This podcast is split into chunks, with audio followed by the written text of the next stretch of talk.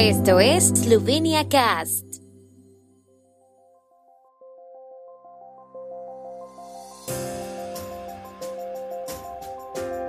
Noticias. Gobierno esloveno prevé gastar 670 millones de euros adicionales del presupuesto estatal. Eslovenia y Australia en negociaciones para evitar la doble imposición fiscal. Eslovenia y Croacia aumentan seguridad contra inundaciones en el río Drava. En la estación ferroviaria de Ljubljana destacaron la importancia de viajar en tren.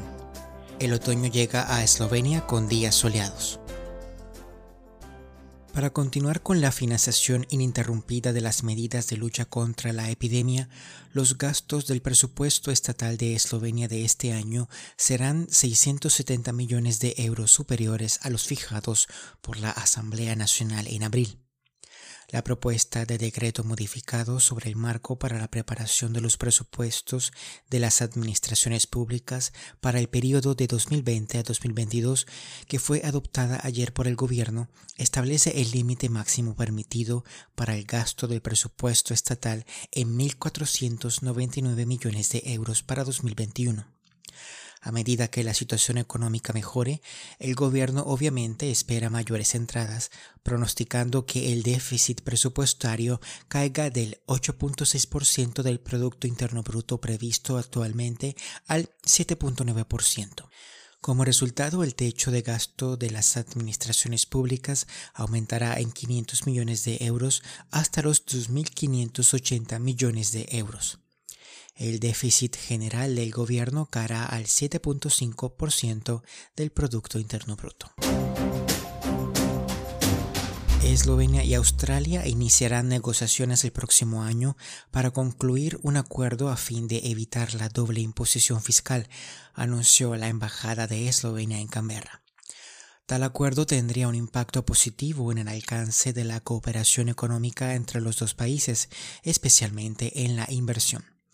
Ya en junio de 2018, Eslovenia presentó su proyecto de texto del acuerdo a la parte australiana. Sobre la base de muchos años de intensa participación de la Embajada eslovena en Canberra, el Ministerio de Asuntos Exteriores y otros organismos relevantes en Eslovenia, las negociaciones comenzarán el próximo año, explicó la representación diplomática.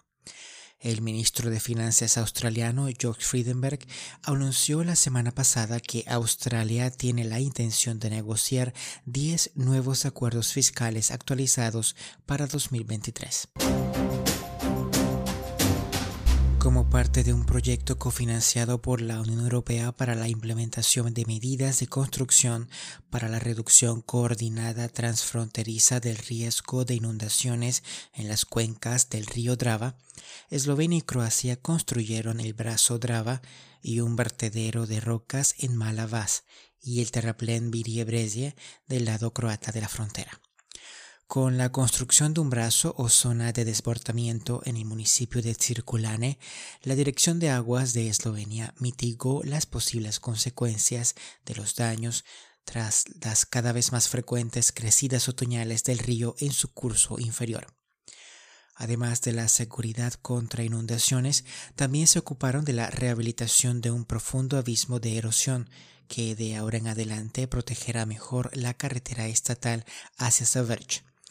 El proyecto también es importante desde el punto de vista ambiental, ya que algunas medidas sostenibles, incluidas tres piscinas de nivelación, han aumentado la superficie del agua del río y por lo tanto el hábitat para los alimentos acuáticos de animales y plantas.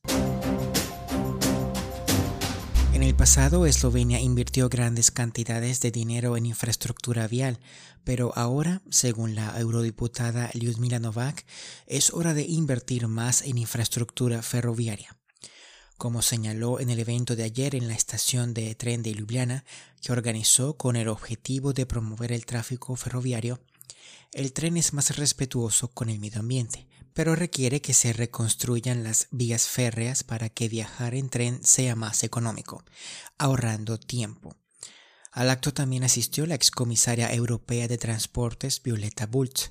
Bulc dijo que los ferrocarriles siguen siendo la estrategia de desarrollo central no solo en la Unión Europea, sino también en Eslovenia, hizo hincapié en que la Unión Europea había estado trabajando durante más de una década para hacer del ferrocarril la columna vertebral del transporte europeo, puesto que se constituye en el medio de transporte que menos contamina. A pesar de las mañanas frías del otoño esloveno, podemos esperar bastantes días soleados. El próximo fin de semana, las temperaturas del día volverán a subir a 25 grados centígrados, predice la agencia ambiental ARSO. El clima será perfecto para caminar y andar en bicicleta al trabajo, en línea con la Semana Europea de la Movilidad, ya que no habrá lluvias.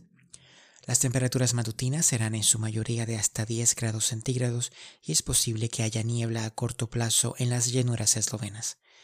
Las tardes serán un poco más cálidas todos los días, inicialmente alrededor de las 20 horas durante el día y cerca de los 25 grados centígrados los fines de semana. El otoño astronómico comienza con el equinoccio de otoño que ocurrió en el hemisferio norte anoche y durará hasta el comienzo del invierno el 21 de diciembre. A propósito del equinoccio, el Observatorio Astronómico de la Facultad de Matemáticas y Física de la Universidad de Ljubljana realizó ayer una jornada de puertas abiertas virtual a las 19 horas. El tiempo en Eslovenia.